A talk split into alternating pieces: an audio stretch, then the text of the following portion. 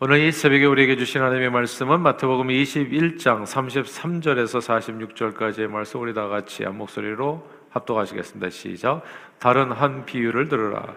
한 집 주인이 포도원을 만들어 산 울타리로 두르고 거기에 집자는 틀을 만들고 망대를 짓고 농부들에게 새로 주고 타국에 갔더니 열매 거둘 때가 가까움에 그 열매를 받으려고 자기 종들을 농부들에게 보내니 농부들이 종들을 잡아 하나는 심히 때리고 하나는 죽이고 하나는 돌로 쳤건을 다시 다른 종들을 처음보다 많이 보내니 그들에게도 그렇게 하였는지라 후에 자기 아들을 보내며 이르되 그들이 내 아들은 존대하리라 하였더니 농부들이 그 아들을 보고 서로 말하되 이는 상속자니 자 죽이고 그의 유산을 차지하자 하고 이에 잡아 포도원 밖에 내쫓아 죽였느니라.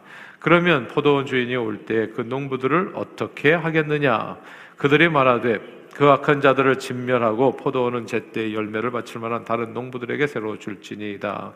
예수께서 이르시되 너희가 성경의 건축자들이 버린 돌이 모퉁이 머릿돌이 되었나니 이것은 주로 말미암아 된 것이요 눈에 우리 눈에 기이하도다 함을 읽어 본 일이 없느냐. 그러므로 내가 너희에게 이르노니 하나님의 나라를 너희는 빼앗기고 그 나라에 열매 맺는 백성이 받으리라. 이 돌이 위에 떨어지는 자는 깨지겠고 이 돌이 사람 위에 떨어지면 그를 가루로 만들어 흩으리라 하시니 대제사장들과 바리새인들이 예수의 비유를 듣고 자기들을 가리켜 말씀하신 줄을 알고 잡고자 하나 무리를 무서워하니 이는 그들이 예수를 선지자로 알미었더라. 아멘. 어제 한 크리스천 어, 모임에 가가지고 제가 이런 질문을 던졌어요. 혹시 여러분 가운데 지난주 설교 내용이 무엇인지 기억이 나시는 분이 계시나요? 아, 그랬더니 대답이 없더라고요. 여러분들은 어떠세요? 지난 주일 설교 내용이 무엇이었는지 기억나시는 분이 계신가요? 설교 내용은 기억이 안 나더라도 설교 제목은 기억할 수 있나요? 설교 본문은 어떻습니까?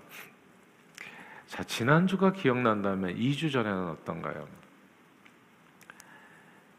이게 이제 오늘날 우리 신앙생활에 예, 항상 제자리 걸음을 하는 이유가 있는 거죠. 오늘날 현대차는 세계 5위의 자동차 회사입니다. 제가 어릴 때만 해도 현대는 자동차 회사가 아니었어요. 건설 회사였습니다. 그런데 건설 회사가 어떻게 이렇게 자동차 산업에서 놀라운 성과를 불과 수십 년 만에 이룰 수, 이루어낼 수 있었을까 궁금하잖아요. 현대가 자동차 산업에 본격적으로 뛰어든 것은 1966년입니다. 당시 한국은 이제 농자 천야지 대본야라고 농업 중심 국가였고 공업 인프라가 거의 전무한 상태였습니다. 한국에 있는 자동차 회사들은 고작 고장난 차를 수리해주는 좀 더 큰 정비 회사에 불과했었습니다. 다 이제 수입차들이었죠. 그런데 현대건설의 정주영 회장이 자체 차량 개발을 적극적으로 추진하고 나선 겁니다. 직원들의 반발이 적지 않았습니다. 그러니까 이게 이렇게 좀 배우고 똑똑하고 뭔가 아는 사람들은 찬성할 수 없는 도저히 함께 갈 수 없는 그런 일종의 꿈인 거예요. 그게 어떻게 이루어지냐고 우리 농업 국가인데 아무런 노하우가 없는데 어디서부터 시작을 하냐고요. 대표적으로 정 회장의 의견에 반대한 사람들 중에는 당시 현대차 사장이었던 아, 그정 회장의 동생까지 있었던 겁니다. 모두가 다 정 회장님보다도 많이 배운 사람이요. 정확히 현실을 파악하고 분석한 뛰어난 인재들이었습니다. 그 뛰어난 인재들이 많이 아는 사람이 많이 알면 알수록 아는 게 병이 되나요? 다 반대를 한 거예요. 그때 정 회장님이 하시는 그 유명한 말 있잖아요. 이봐 해봤어? 이 한마디 말로 그 사업을 밀어붙여서 폰이라고 하는 멋진 차를 탄생시키고 오늘날 세계 5위권 안에 드는 자동차 회사로 발돋움할 수 있는 그 기초를 마련했던 겁니다. 그러나 정 회장이 정말 세상을 놀라게 한 것은 자동차만은 아니죠. 세상을 놀라게 한 사건은 그 후로 있었습니다. 때는 1984년 바다를 메워서 옥토로 만드는 서해안 간척지 개발 사업 당시에 땅이 좁기 때문에 땅을 만들어야 된다. 땅을 만드는 방법은 바다를 메꾸는 방법밖에 없다. 이게 정말 엄청난 그 뭐라 그럴까 발상의 전환이죠. 이런 생각들을 하는 사람도 그렇고 그것을 이뤄낸 사람은 더더욱 놀라운데 근데 하려고 생각은 정말 너무나 고상해서 한번 해보려고 그랬는데 서해안의 특성상 이제 물살이 너무 거센 거예요. 그러니까 뚝을 세워놓으면 또 망가지고 망가지고 해서 아무것도 할 수가 없는 겁니다. 그래서 이 물을 막을 이 해류를 막을 길이 없었던 거예요. 근데 현장을 둘러본 정 회장이 폐 처리된 유조선을 갖다 붙여서 일단 물길을 틀어 막은 후에 우선 뚝부터 만들고 유조선 나중에 해체하자 이 안을 내게 되는 겁니다. 현장의 전문가들은 다 달라붙어서 뜯어 말렸습니다. 그건 애초에 물리적으로 불가능하고요. 계산해 보니까 생각해 보니까 연구해 보니까 전문가의 말입니다 하면서 다 불가능하다고 이야기하고 유조선으로 인한 환경 오염도 심할 것이기 때문에 불가합니다. 안 됩니다. 해서는 안 됩니다. 큰일 납니다. 근데 모두가 안 된다고 할 때 또 어김없이 이봐 해 봤어? 라는 추궁이 쏟아지고 결국 정 회장의 생각대로 일이 추진됩니다. 그런데 말만 할 때에는 남이 말만 들었을 때는 전혀 안 될 것 같았던 그 일이 해보니까 가능해진 거죠. Have you tried it? 해봤냐고요. 유조선으로 뚝을 만들고 공사를 한 결과 당시 돈으로 290억의 공사비를 절약하며 여의도의 33배에 해당하는 어마어마한 면적의 서해산 서해안 간척에 성공하게 됩니다. 후에 이 방법은 정주영 공법이라고 알려져 타임제까지도 소개됩니다. 무엇이든지 해보기 전에는 말만 해서는 알 수 없는 그런 세상이 있는 겁니다. 신앙생활도 마찬가지입니다. 하나님의 말씀도요, 듣기만 해서는 안 됩니다. 들으면 다 잊어버려요. 들으면, 읽으면 10%, 들으면 20%, 보면 30%예요. 해보지 않으면 그냥 남는 게 없어요. 진짜 2주도 안 갑니다. 2주 전에 무슨 말씀을 들었는지 기억나세요? 3주 전에는 그냥 깡그리 다 잊어버리는 거예요. 우리는 그래서 목회자들이요, 사실 교회에서 설교하는 게 하나도 어렵지 않은 게 성도들이 다 잊어버렸거든. 그러니까 예화만 바꾸면 똑같은 설교를 해도 몰라. 네, 몰라. 어, 어디서 많이 들은 것 같은데요. 기억이 안 나, 기억이. 그러니까 이게 왜 그런 현상이 생기겠어요? Have you tried it?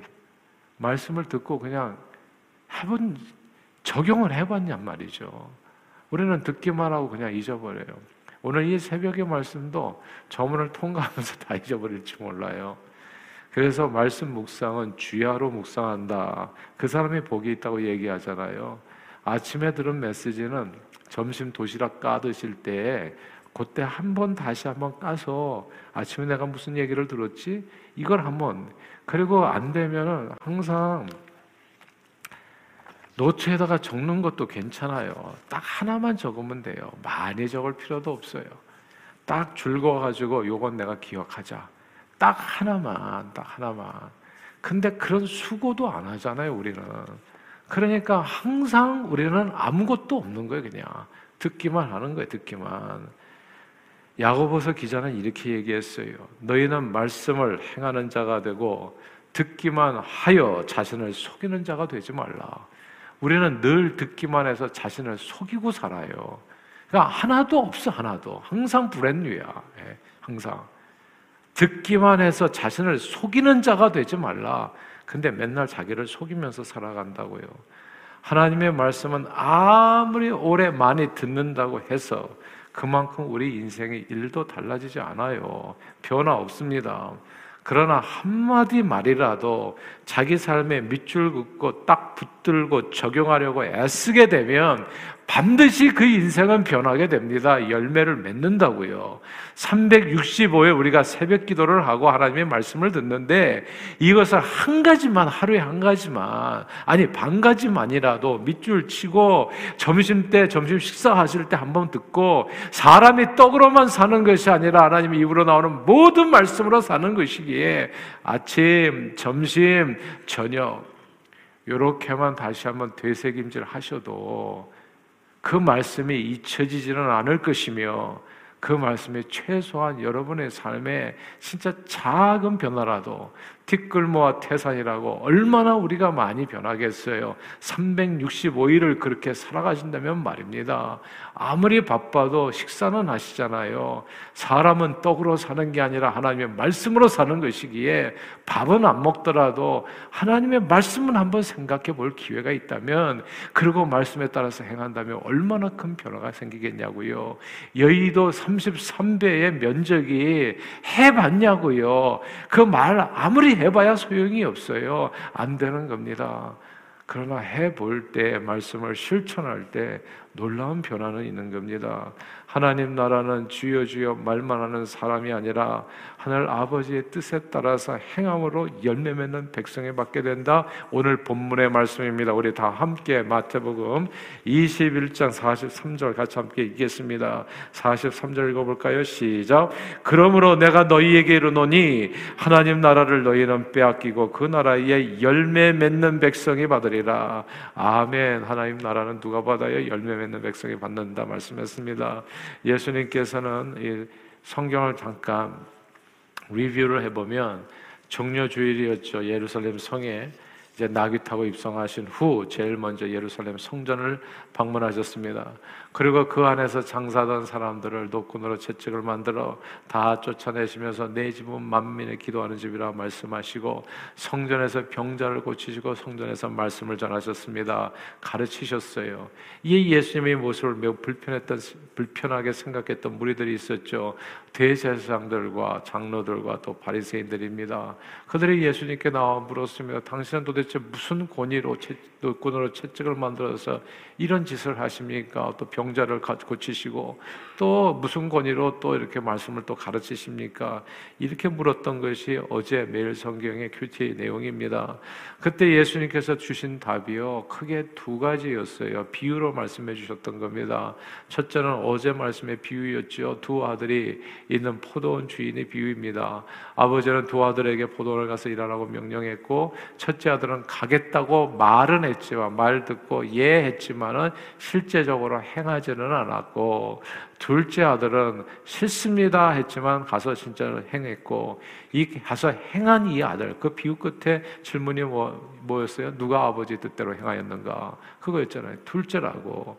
그러니까 예수님께서는 그와 같이 세리와 창녀들 하나님의 말씀에 따라 순종하지는 않았지만 나중에 다시 말씀을 듣고 회개하고 돌이켜서 믿고 구원을 얻은 사람들은 세리와 하나님의 나라에 들어간 사람들은 그 죄인들이었다 말씀하셨고 아 그러나 가겠다고 처음에는 그냥 순종했지만 가만 들어보니까 이게 누구 비유예요? 이 바리새인과 장로들 아 그리고 대제장들의 비유라는 것을 알고 나중에 이제 분개하는 일이 있었는데 이제 이렇게 얘기하신 거예요. 그이 비유에 더불어서 다시 하나의 비유를 들어서 설명했는데 오늘 본문이잖아요. 한 집 주인이 포도원을 만들고 농부들에게 새를 주고 떠났는데 열매 거두기까지 그래서 열매 거둘 때가 가까워서 열매를 받으려고 자기 종들을 세준 농부들에게 보냈더니 아 종들을 다 죽여버리고 뭐 이렇게 쫓아버린 거 아니겠어요? 나중에는 아들까지 보냈는데 아들도 역시 죽였다는 겁니다. 그러자 포도원 농부 주인이 아, 포도원 주인이 어떻게 하겠어요? 그 악한 농부들을 다 쫓아내고 여기도 역시나 열매를 바칠 만한 다른 농부들에게 포도를 주게 된다는 이야기입니다. 예수님께서 주신 두 가지 비유가 다른 것 같지만 사실 같은 내용입니다. 하나님 나라는 나더러 주여 주여 하는 자들마다 하나님 나라에 들어갈 것이 아니요 오직 하늘에 계신 아버지 뜻대로 행하는 자라야 들어가리라. 너희는 말씀을 행하는 자가 되고 듣기만 해서 자기를 속이는 자가 되지 말라. 예수님께서는 이렇게 말씀하셨어요. 서기관과 바리새인들은 말만 잘한다. 말만. 예, 말만. 그들이 말하는 바는 행하고 그들의 행위는 본받지 말라. 그들은 말만 하고 행하지 아니하며 또 무거운 짐을 묶어서 사람의 어깨에 지우되 자기는 이것을 한 손가락으로도 움직이려 하지 않는다. 이렇게 경고하셨어요. 우리는 말씀을 들어서 자기를 속이는 자가 돼서는 안 돼요. 예수님께서는 말만 하고 행차는 행함이 없는 이런 사람들을 경계하라고 말씀하시면서 너희는 말하는 바를 지키고 행하라고 권하셨습니다. 주여 주여 하는 자마다 하나님 나라에 다 들어가는 것이 아니야. 오직 하나님 아버지 뜻대로 행하는 자에 들어간다고요. 제가 지난주에 들었던 말씀 혹시 기억하는지 여쭈었습니다. 2주 전의 말씀은 어떤가요?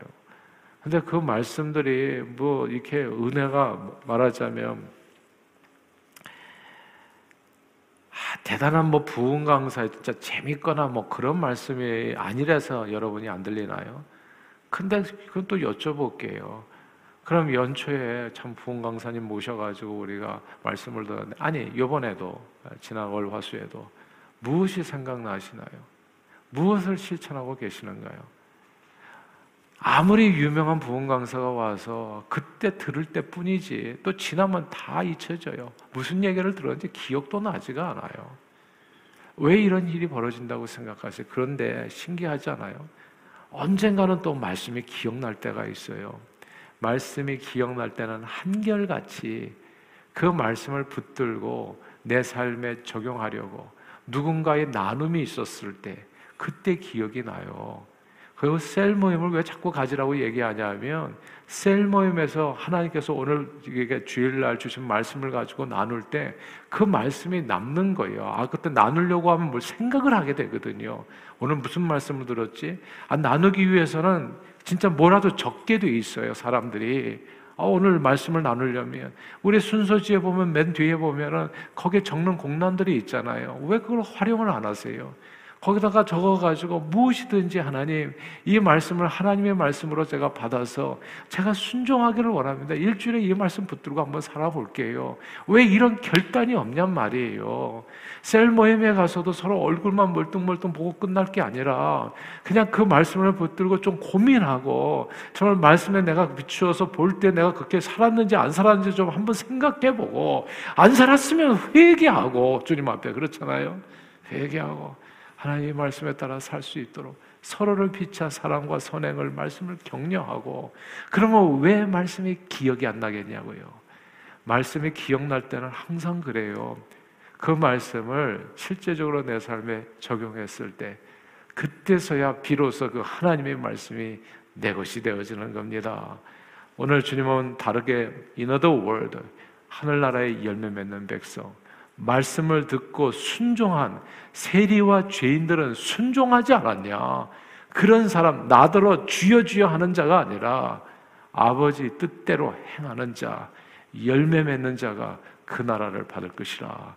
오늘 주님께서 주신 말씀을 마음에 새겨서 저는 저와 여러분의 삶에 구체적인 변화가 있기를 바래요. 하나님 앞에 이렇게 맥없이 왔다가 그냥 그냥 이렇게 아무 의미도 없이 또 듣고 다 잊어버리고 이런 일에 내내 자기 자신을 속이는 일이 반복으로 그래서 그냥 한 걸음도 나가지 못하고 그냥 작년과 오늘이 똑같은 신앙생활이 아니라 매일 모일 때마다 그냥 한 가지만 붙드세요 한 가지만.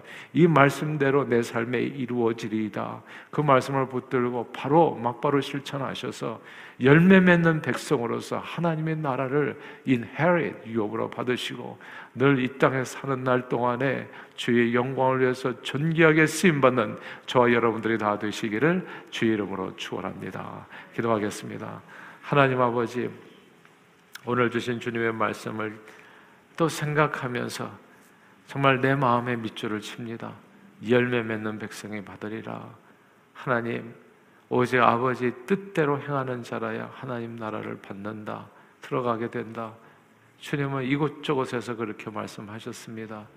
서기관, 바리새인들, 장로들, 대제사장들 말씀을 엄청 많이 하는데 하나님의 말씀에 따라서 행함은 정말 적었던 사람들. 주님은 그런 사람들을 본받지 말라고 얘기합니다. 너희는 말씀을 행하는 자가 되고 듣기만 해서 자신을 속이는 자가 되지 말라. 하나님의 말씀입니다.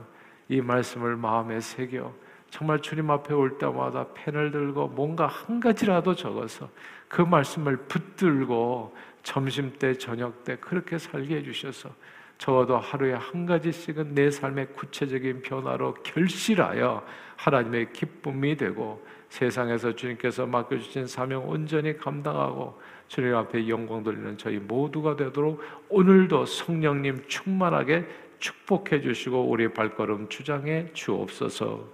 예수 그리스도 이름으로 간절히 기도하옵나이다. 아멘.